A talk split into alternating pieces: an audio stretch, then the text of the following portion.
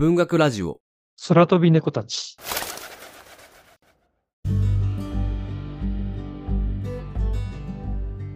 どうも皆さんこんにちは。文学ラジオ空飛び猫たちです。この番組はいろんな人に読んでもらいたい、いろんな人と語りたい文学作品を紹介しようコンセプトに、文学と猫が好きな二人がゆるーくトークするラジオ番組です。お相手は私小説が好きの会の大地と、羊をめぐるカフェの三重の二人でお送りします。文学のプロではない二人ですが、東京と京都をつないで、お互いに好きな作品をそれぞれの視点で紹介していく番組です。番組概要欄に詳細情報を記載しているので、初めてお聞きになる方など、そちらを見ていただけるとありがたいです。はい。本編入る前にですね、ちょっと一点告知をさせてください。来たる10月6日、この日、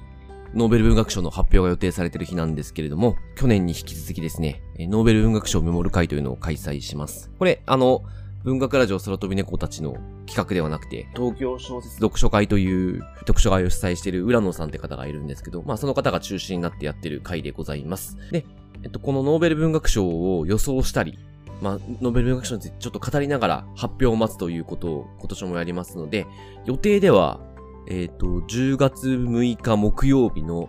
19時15分ぐらいからちょっとオンラインで開催する予定です。発表自体は20時発表ですね。日本時間20時発表予定です。もしお時間ある方は、ぜひオンラインご参加いただけるとありがたいです。一応私が、えっ、と、その回の司会をやることにはなっております。それぐらいしか決まってないんで、あれなんですけど、よかったら見てみてください。はい。本日はですね、作品紹介のない番外編となっております。このエピソードをもし最初に聞いてしまった人はですね、我々はいつも作品紹介をしておりますので、ぜひそちらお聞きいただけるとありがたいです。で、前回の番外編からここまでの振り返りをちょっと入れたいなと思ったので、えー最初にちょっとその話をしたいなと思います。で、本編は本の読み方、僕たちの本の読み方というテーマで話したいと思っております。で、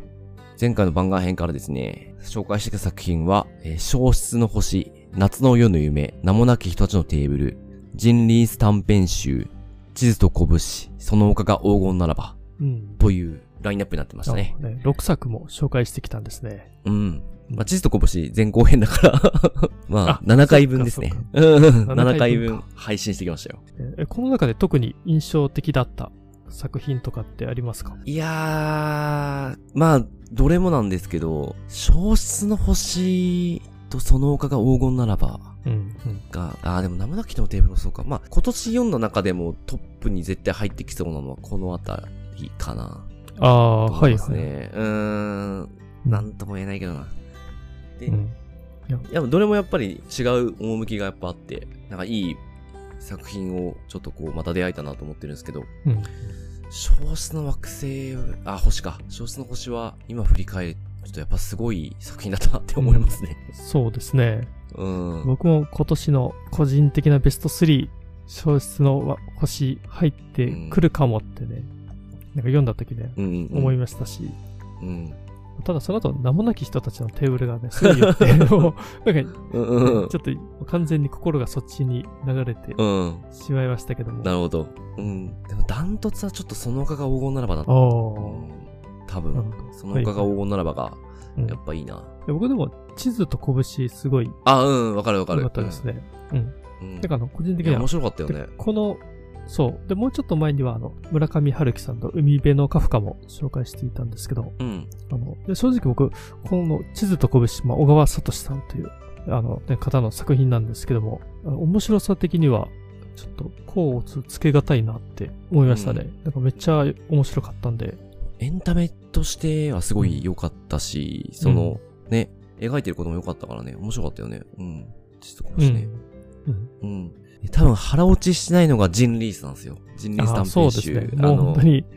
もうね、うん。もうそうです。だから分からなさっていうのがやっぱりどうしても付きまとってて、うん。まあ、なんでしょうね。まあ、ただ、あの、記憶には残るっていうかですね、うん。いや、ね。すごくあの、印象深さっていうのはありましたね。もう、あとあの、シェイクスピアの夏の夜の夢を取り上げたというのも、まあラジオではね、あの、戯曲が初めてで、しかも一番古い作家シェイクスピアというところで、うんうんうんまあ、これもちょっと初めての試みがまあ詰まった回だったんですけども、まあ、これはやっぱり読んだ後、こうやって喋るとすごくなんか楽しかったっというのがありましたね。あー、なるほどね。うん。うん確かにね、戯曲は、もしかしたら一人で読むものではないのかもしれないね。そうですね。うん。うん。こうやって喋ってもいいと思いますし、やっぱ、えー舞台を見たりとか映画見たりとか、うんうん。だからそこもセットで必要かもとはちょっと思いましたね。シェイクスピアはちょっとまた、なんか他の作品でもトライしてみたいな、紹介トライしてみたいなと思うのと、んんんちょっと話戻っちゃうけど、やっぱジンリースもう一回トライしたいですね。ああ。なんかサルガッソ行きたいな。うん。はいはいはいはい。多分、今自分の中でひすごい引っかかっておりますね。ああ。うん。はいはい。そんな感じで、ちょっと、これ聞いた人何が何だか分かんないかもしれないけど、流れとしては、この消失の星の前が結構アジア系の作品が多かったので、ちょっと他の地域って思って、まあ、地図と拳日本だし、うん舞台満州だから超アジアなんだけど、あとその他が黄金ならば中国系移民の話だから、うん。ちょっとアジア色強いんですけど、ちょうん。うんっとそれで、ちょっと他の世界、こう、ば、ばらまいたうん。感じなんですけど、うん。そんな感じなんで、ぜひちょっと興味持ったら聞いていただければなと思います。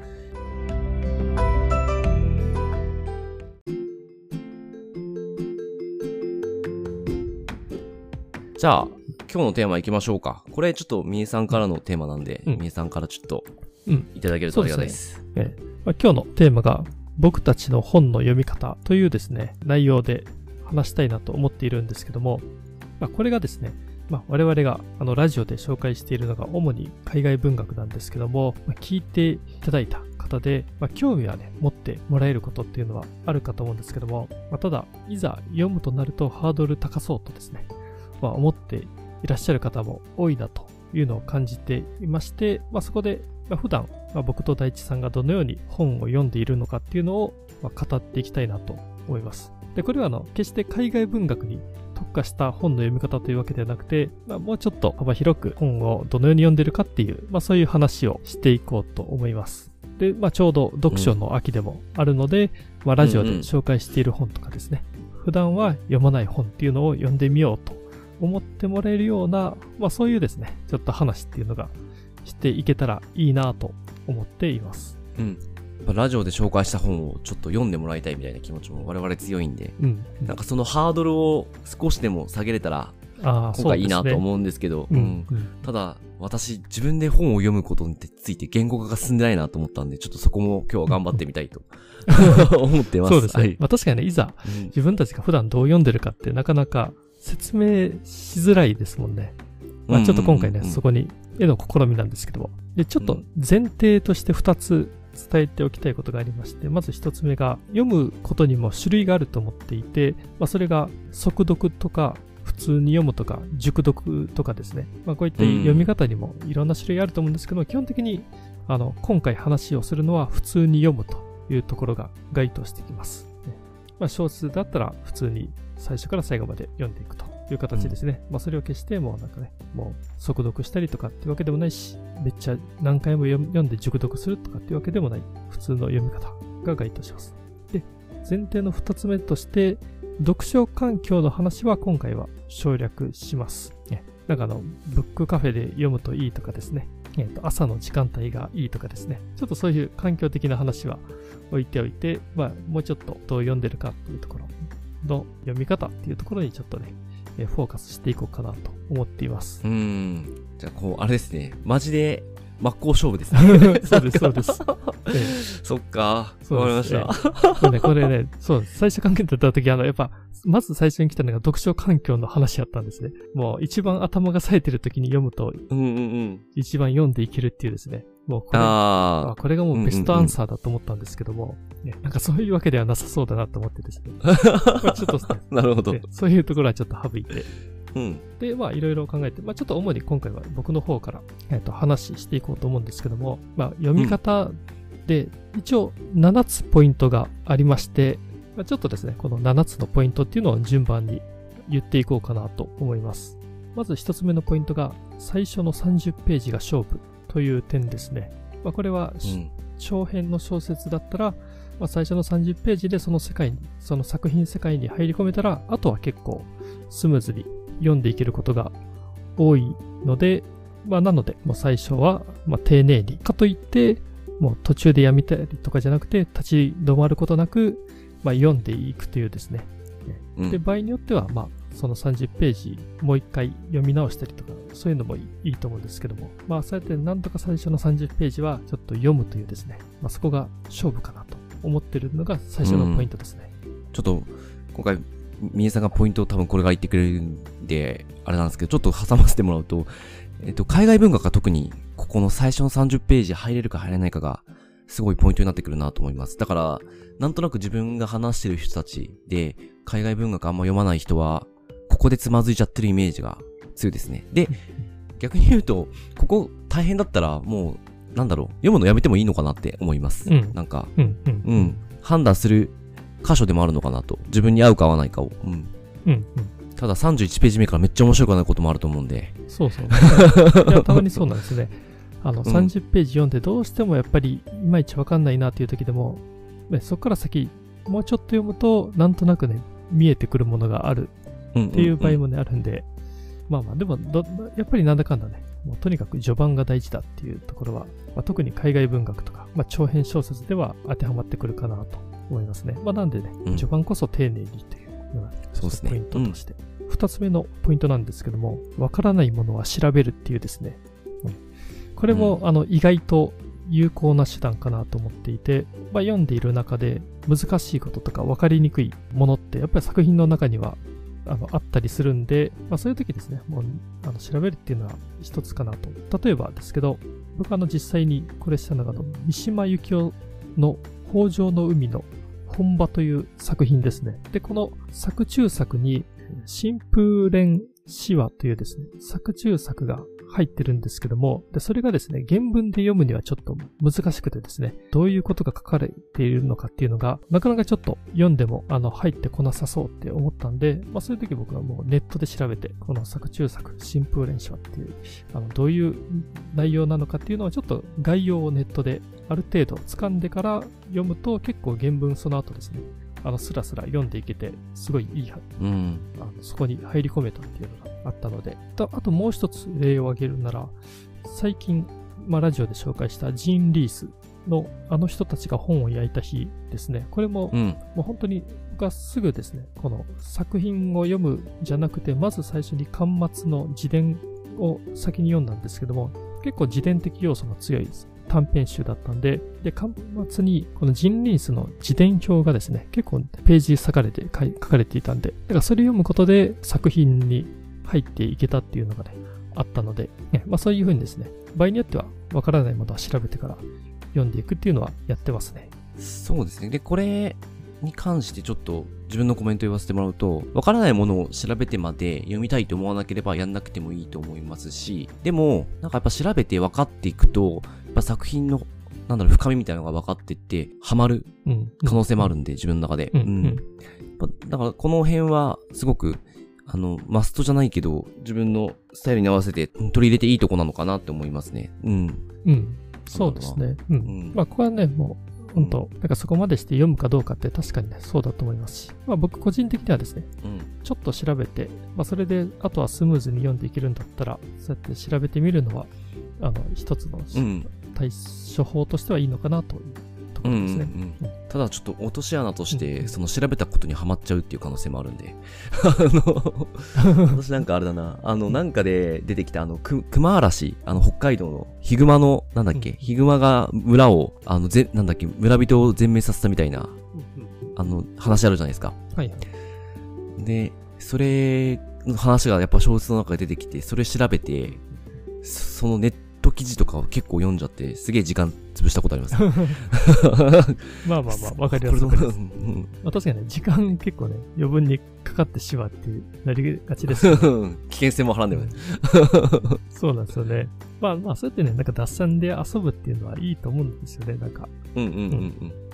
まあまあ、決してあの悪いことじゃないかなと思いますんで。うん、で、次の3つ目のポイントもですね、ちょっとさっきのに近いんですけども、関連情報を仕入れるっていうことですね。で、これはですね、あの、やっぱり本って知識があるとスムーズに読んでいけるし、あと、体系的な読書は効率がいいってよくね、言われていたり、まあ、体系的な読書こそ得るものがあるとね、言われていたりするんですけども、あの、それは体系的にあのいろんなものがね、関連づいて読んでいけると理想かもしれないんですけども、まあ、そうじゃない場合でもですね、あの関連情報とかをまあ、事前に仕入れていくことで、まあ、読んでいくことができたりします。で、これもですね、例えば、あの、ラジオで昨年紹介したコルソン・ホワイトヘッドの地下鉄道という、これあの、南北戦争の、えー、話、えー、が、の時代の話なんですけども、あの、ポッドキャストの古典ラジオ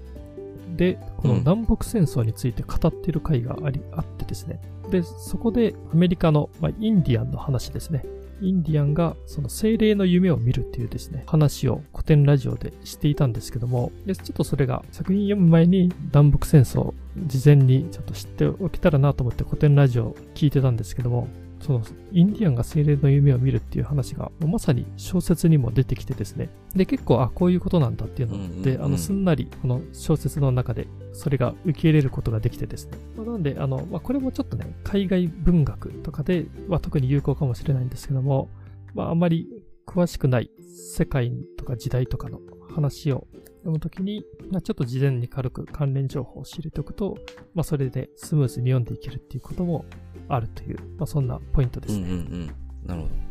なんか、だから自分が知ってる知識と近いものを読むっていうのもいいのかもしれないですね。うんうん。かね。うん。まあそうですよね。うん。楽しいのかも。うん、海外文学だったら、そうそう、あの、本当旅行に行ったことがある国の文学作品とかは、うんうんうんうん、それこそね、もう知識持ってる状態で読めるんで、あの、すごい面白いかなと思いますね。うん、菅敦子さんを、あの、2年前に読んだ時に、思ったけど、うんうん、イタリア行きたくなるとかそういうのもあるもんね。逆逆だけどね。そうですね。行きたうん、その、読んでしまって行きたくなる場所って出てくるからね。うん、ちょっと、このそれはもう、めっちゃありますね。でも基本そうですよね。なんか自分が行ったことがないとか、知らないところとかと出会うと、やっぱりそこにね、ちょっと惹かれてしまって、あるし、まあ、特にね、海外文学ってその傾向がより起きやすいかなと思うんで、で、次ですね、じゃあ、4つ目のポイントに行こうと思うんですけども、えー、わからない言葉はスルーするですね。うん、まあ、海外文学ではやっぱりたまにあるんですけど、まあ、知らない単語が出てきたり、あの外外国語が使われていたりするときですね、もう意味わかんなかったらもうスルーしていいんじゃないかなと思っています。で、これもですね、あの、例として、もう直近で紹介したシー・パムジャンのその丘が黄金ならばという作品で、セリフの中に中国語がそのまま出てくることがあるんですけども、でもそれはもうわからなくて全然大丈夫で、そこはもう一切気にせずに、あの、もう次々読み進めていくっていうですね、風にしておけば、まあ、特に違和感なく作品を読んでいくっていうことができるかなと。まあ、そういう意味ではですね、うん、わからない言葉、作中にいくつか出てくるんですけど、ただそれは作品読む上ではあんまり影響がないのかなと思ってます。で、実際これはですね、あの翻訳された藤井光さんも解説でですね、あえて中国語をそのまま表記したというふうに書いてあるんで、これはなんか小説じゃなくても本読んでるとやっぱりわからない言葉に出会うことって、まあ、ちょくちょくあるなと思いますし、まあ、そこをもちろんね、あの調べたりするのも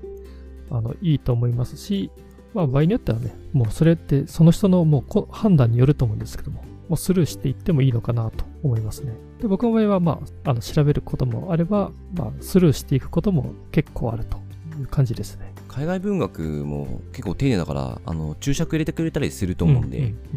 あの注釈入ってない言葉で分かんなかったらスルーしてもいいかもしれないですね。そうですね。えー、で、うん、注釈も正直読む読まないって結構分かれてくると思うんで、うんうんうん、やっぱり、ね、注釈が読みにくかったり、注釈が長いともうそれだけで読む気がなくなったりするんで、まあ、その辺も結構ね、もう本当に、もうそのケースバイケースですけど、注釈も読まずにどんどんね、進んで、進めていくっていうのをね、読み方としてしたりしているんで、場合によっては立ち止まらないっていうことも大事なのかなというのが4つ目ですね。そうですね、ね。うん、で、次ですね、ちょっと5つ目のポイント。これもですね、ちょっと今の4つ目に近いんですけど、人物名とか都市名とかっていうのを素直に受け入れるですね。ちょっとこれ海外文学あるあるになってしまうんですけども、もう馴染みのない人物名とか都市名とか言葉が出て、よく出てくるんですけども、なんかそこに対して気にせずに素直に受け入れるっていう感じですね。なんか人物名ね、なんかこれ男性なのか女性なのか、これ本当に人の名前なのかってね、よくわかんない。だからロシアの小説とかですね、あったりするんですけど、まあ、そういうのももう特にそこに対して気にせずに、もう素直にそれを受け入れて読んでいくっていうですね、まあこれなんか特に意識してるわけじゃないんですけど、なんかちょっと改めて考えると、自然とそういえばその小説に出てくる名前とかって、なんか素直に受け入れてるなっていうのは自分の中ではあるというのはね、ちょっと感じましたね。でですね、次の6つ目のポイントが、もう一度読むっていうところですね。まあ、これ最初に言ったあの30ページが勝負っていうところと、まあ、ちょっとね、近い部分あるかもしれないんですけども、やっぱり読んでいて頭に入ってこない作品ってあのあると思うんですけども、まあそういう時もう一度読んでみるっていうのはいいなと思いますね。あの、そうするとやっぱり理解できることがあるんで、うん。以前にラジオで紹介した、あの、すべての見えない光という、まあ、長編小説を僕最初100ページぐらい読んでる時って、なんかいまいち話が理解できていなかったので、あの、もう一度読み直したんですけども、まあ、そうするとですね、あの、まあ、次からは、あの、すごい、もうスムーズに読んでいけて、で、話の筋が分かってきて、で、その、すべての見えない光が、えー、主人公が2人いて、その2人の視点でそれぞれ話があのあったんですけども、まあ、その辺がですね、その2人がどういう状況で話がそれぞれ描かれているのかっていうのが、まあ、だんだん見えてきて、うんうんうん。まあ、そうなるとですね、すごく作品があの面白くなってきて、もうどんどんハマっていたというのがあったので、でこれはですね、あのすごく意外だったのが、最初やっぱ100ページぐらい読んでよくわかんないなっていう印象だったのに、なんか読み返すと、もうすごいハマって、この作品めっちゃ面白いってなっていったんですね。このこの変化の大きさがですね、やっぱりあったりするんで、ん。まあなのでですね、本は侮れないなと、思ったので、うん。一読して自分に合わないなと思っても、うん、ちょっと読み進めてまた読み返してみたりとか、するとね、すごい自分にフィットする時あるから、ね。うん、ここは本当なんかね、タイミングなのか、一回読んだからなのか、ちょっとわかんないけどね、あるよね、こういうのね。うん。そうですよね。うん。いや、本当あの、ハンガンさんのギリシャ語の時間もそうだったんで、あうん、やっぱり1回目読んだ時、うん、よくわかんないなっていう印象がね、2回目に読むとね、全然違ったので、まあそういうのがね、ありましたね。で、うん、最後のポイント、7つ目が、メモを取ったり付箋を貼るというやり方ですね。で、これはまあ、好きなセリフとか印象的なシーンがあったら、まあ、メモを取ったり付箋を貼るっていうことを、あの個人的にはお勧めしています。まあ、なんでかっていうとですね、うん、あの、それが記録として残るんで、なんかね、読んでると、あの、ちょっと安心するんですね。なんか自分の中で、あ、ここ良かったなとか、ここが印象残るなっていうところが記録されている、この安心感っていうのがですね、ちょっと本読んでる時にあるんで、で、それがあるとですね、心置きなく次に読んでいけるっていうですね、なんか進んでいけるっていうのが、うん、まあ個人的には感覚としてあって、まあ、あとは記憶、記録が残ればですね、まあそれはもう記憶にも、えー、残りやすいのかなと思いますんで、うん、うん、まあ、ちなみに僕はもうメモ取りながら本読んでますね、基本的には。あの、ノートパソコン。それはすごいなと思います。私ちょっとそこできないんで。えー、そう、書いて、そう。で、もちろんね、付箋も貼ってますし。付箋はね、結構ね、あの、貼るときね、どこに付箋しようかな、みたいな、考えながら読むと、そこが結構印象に残るというか、あの、記記録に残っていくんで、結構そこはいいっすよね、付箋使うっていうのはね。うん、うん。そうですね。うん、確かに。僕もなんか一時期、えっと、なんか小説に限ってはないんですが、なんかね、3箇所は付箋貼ろうと。まあ3箇所は、それは3箇所はメモ取ろうっていうのをですね、なんか意識して本読んでた時期が、なんか20代の頃ありましたね。うん。なんかもうすぐそんなのしなくなりましたけど。まあまあ、でもそうやってやっぱり意識して読むとね、まあやっぱり付箋貼ったりとかね、なんかそういうのがだんだんできるようになってくるんですけども。うん、まあでもそれはあれですね、やっぱちょっと意識が高い時とか、うんうんうん、まあそれ何か目的がある時がそうかもしれないですね。なんか普段読む上では素直な気持ちでなんか好きとか印象的とかっていう時に、まあそれを記録に残しておくことの安心感っていうのがあるといいなと思うっていう感じですね。うん、なるほど。なんかね、この感じね、あれなんだよね、この、たまにこの付箋持ってないから本読めなきっていう病にもなってるから、ちょっとここは考え物なんだけど。僕、あれですね、常にカバンに付箋が入ってて、うん、まあ、一応いつでも大丈夫っていう状態ではしてますね。じゃあちょっとこう、三重さんからポイント7つ。そうですね。こう、話してもらって。ね、さらに。非常に、うん。なんか大地さんでも、ちなみに、うん。大地さんにはポイントとかってあるんでしょうか？いや、こうなんかね、やっぱ、あの、今回、ごみえさんのこの番外編の企画なんですけど、やっぱ非常に真面目に読まれてるなと 思いましたね。で、うん、私なんかもう基本的には、もうミネさんみたいにこんな真面目にこんな読んでなくて、とにかく読み進めるというで、頭に入ってこなくても、とにかく目で文字を追うっていうスタンスでいるし、あと、すごく個人的な感じなんですけど、やっぱりこう、とにかく読み始めてしまうことが重要なのかなと思ってますね。買った時にちょっとでも目を通しておくと、積んどくになりにくかったりしますね。まあ、積んどくしたとしても、あの、結構順番早く読んだりとかしたりするので、とにかく少し、あの、買ったら読んでみるみたいなうんのが重要かも。結構ね、積んどくたくさんしてる人は、買っただけで満足しちゃうポイント絶対あると思うんですけど、うんそうじゃなくちょっと一回読むって、まあ、これも、あの、次回の意味を含めてう、んあれですけど、とにかくちょっと読むってのは結構重要なのかなと思ってますね。確かにね、それは思いますね。うん。なんかちょっと読むと、あとは、なんか手を伸ばせばすぐ読める状態のところに置いとくとか、うんうんうん。なんかそういうのはそうだなと思いますし、うん。まあ、あと、あの、小説じゃなければね、やっぱり、なんか最初から最後まで読まなくても、なんかもっと自由な読み方ができるかなと思うんで、そうですね。うん、確かに。うん。で、あと、なんか、まあ、ここで、この質問していいかどうかあれなんだけど、んこのラジオやっていると、うん読むの早いっすねって言われない？ああ、それはすごい うん。言われますね。読むのは早いし、でもうん。でも、そんなに俺読むの早い方じゃないんだよね。うん。いや、僕もそうですね。至って普通かなとは思ってますね、うん自分では。いやいや、それでも絶対早いと思いますよって思われてる、あの、リスナーの方がいらっしゃるかもしれないんですけど。そうですね。まあ、でも C って言うと、あの、やっぱりちょっと読む環境の話ですけど、やっぱ朝読むことが多いんで、一日の中でやっぱ一番頭冴えてる時に本読んでることが多いんで、まあその分ちょっと若干早く読めてたり、まあつまずかずに読めてるっていうのはあるかもしれないですね。そうですね。うん。なんか、やっぱり集中しちゃうかどうかっすね。そこはね。まあそう集中ですね。しやすうんい状況を作れるかどうかっすね。読むスピードはうんでうんなんかね、集中。うん、それは思います。で、やっぱり理想的な環境で読むってなかなか難しいなと思っているんで、うん。理想的な環境と自分が有利な環境ってまたちょっと違ってると思ってですね。うんうんうんなんかいかに自分が有利な状態で読むかって、でそれを考えたときに、なんかとにかく、ね、眠くないときですね。なんか眠いときも絶対無理あ あ。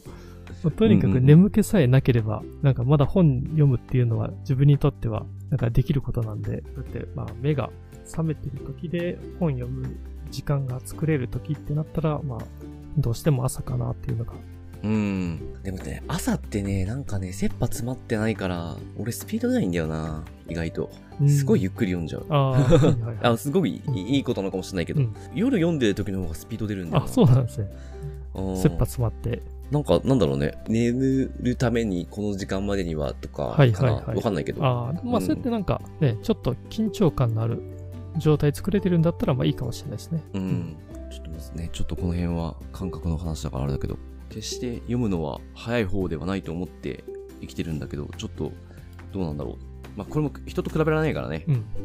なんかね、あの、人の速さになることはできないからね。まあそうですよね。なんとも言えないけどね。うん。まあ、あと小説読むのってなんか、早いからいいとかっていうのは絶ないと思うんですよね。で、これ、あの、うん。個人的に思ってるのが、あの、まあ、僕も大地さんも、あの、ラジオで紹介する本は、まあ、結構普通のペースで読んでることが多いと思うんですけども、なんかね、それって実は、果たして読めてるのかっていうですね、ちょっと疑問点がつくところが、自分では感じていてですね、はい。やっぱその小説っていかにその長いことその作品に浸れているかで結構感じるものが変わってくると思ってですね。うんうんうん。まあそれはなんか読んだ後しばらくして降りてくるものがあるみたいな感覚なんですけども、うん。まあだから通常のペースで小説を読むっていうのが、まあまあ、これが普通なのかなと思いつつも、実はもったいないことしてるんじゃないかなと。まあちょっとこれ熟読に近いかもしれないですけど、それはなんか、うん。うんうんうん。やっぱ、やっぱいい作品やなって思うものがあったら、まあそれはゆっくりなんか味わって読んでいくっていうのが本当は まあ理想なんだろうけど、まあなかなかね、うんうんうんちょっと時間に追われてたりして、それができてうん。なくて。そうですねう。ん。それはすごいもんな。やっぱ仕事忙しい時とかね、うんでよ読んでる時とか、集中しなかったり、ちょっとね、気が立ってる時に読んじゃってる時もあるから、なんとも言えない。ね確かにね。ううんん。まあね、とりあえずね、本は読めたけども、ね、本当に自分がそれを最大限味わえたかっていうとね、そうじゃないことって結構あるんで、我々もこのラジオで配信するっていう、うん。こう、仕事上じゃないけれども、なんかね、ルーティンになっているワークがあって、うんで、そうなるとね、こう2週間に、うん。まあ、1回収録してるんで、その、それに合わせて本を読んでるんですけど、うんうん。これが、なんかもったいないと思う時やっぱあるね。この。作品味わうには、ちょっと急ぎ足で読んじゃったなとか。ああ、そうですね。うん。それはまあ、でもまあ、確実に落ちてくるものがあるっていうのが文学作品なんで。う。うんん、そうですね。うん、まあまあ、そうですね。うん、そう。7つのポイントの話なんですけども、まあ、結構、なんか場合によってはね、調べたり、そういう柔軟性を持ったりとか、で、場合によってはなんか、ね、人物名とかを素直に受け入れるっていう、ある意味ちょっと自分が鈍感になったりとかですね。うんうんうん。まあまあ、なんだかんだ、あの、やりくりしながら本を読んでいけるのかなと思ってます。まあこれはなんか、本好きな人やったら、多分みんなそういう風にして読んでいけるんじゃないかなって思うんで、うん。なんかね、それを海外文学とか、ちょっと自分が苦手な領域にも適用させていくっていうね、うん、うん、うん。ことっすよね。んそうですねもし苦手に感じてるんであればね。うんそうですね。まあ、特にね、海外文学ってやっぱり翻訳者の方がすごく、まあ、うん。読みやすく、しかもすごいね、もう、なんか、すごいいい日本語の文章でやっぱ書かれているんで、うん、やっぱこのレベルの高さがね、本当いや、いつもすごいなと本当っすよね。うん。読んでるんですけど、うん。この翻訳っていう仕事だけはなくならない気がする、俺。うん。そうですね。やっぱ翻訳者の何がすごいって、この、うん。海外文学の文章力のうまさがね、やっぱね、すごいなと思うんで、本の読み方って、なんか結局は人それぞれ、あの、もう自由であっていいいいなと思うんですけども、もう合わないから終わりとか、あの、ちょっと入ってこないから終わりって、あの、なることがありがちかなと思うんですけども、まあそこにですね、ちょっと、まあ、あの、こういうやり方もで、本を読み進めていくこともやってますよっていうのが、まあ今回のお話ですね。まあ良ければですね。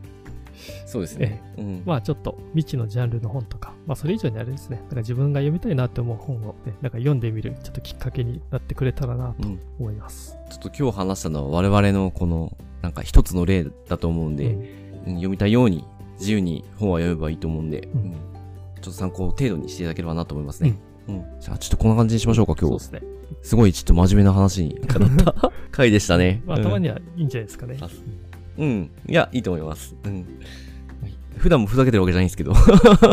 そうそう。いや、普段、普段の方が多分ね、うん結構真面目だとね、思うんで。あそうか真面目か本紹介してるだけの方が。次回告知で終わりたいと思います。次回はですね、エルビル・テリエのアノマニー、えー異常と書いてアノマニーと読ませる小説ですね。フランスの小説になっております。お楽しみに。番組の最後になりますが、えーサポーターを募集しております。特典のメルマガを週に一度土曜日に配信しております。こちらですね、有料版無料版ありまして、無料版の方はちょっと長すぎてカットした音源を届けてます。有料版はサポーター特典というような形で、えー我々のちょっと個人的な内容をちょっと日記みたいな感じにして、えーお届けしております。興味ある方はぜひご確認ください。番組の感想やリクエスト、またこのラジオを聞いて紹介された本を読みました、えー読み返しましたとございましたら、ハッシュタグそろとみ猫たちをつけて教えていただけると嬉しいです。えー Twitter、インスタの DM や投稿などでお待ちしております。メールアドレスも番組情報欄に載せておりますので、ご興味ある方、えー直接いただければと思います。で、積極的に拡散共有していけると助かります。ではまた来週。ありがとうございました。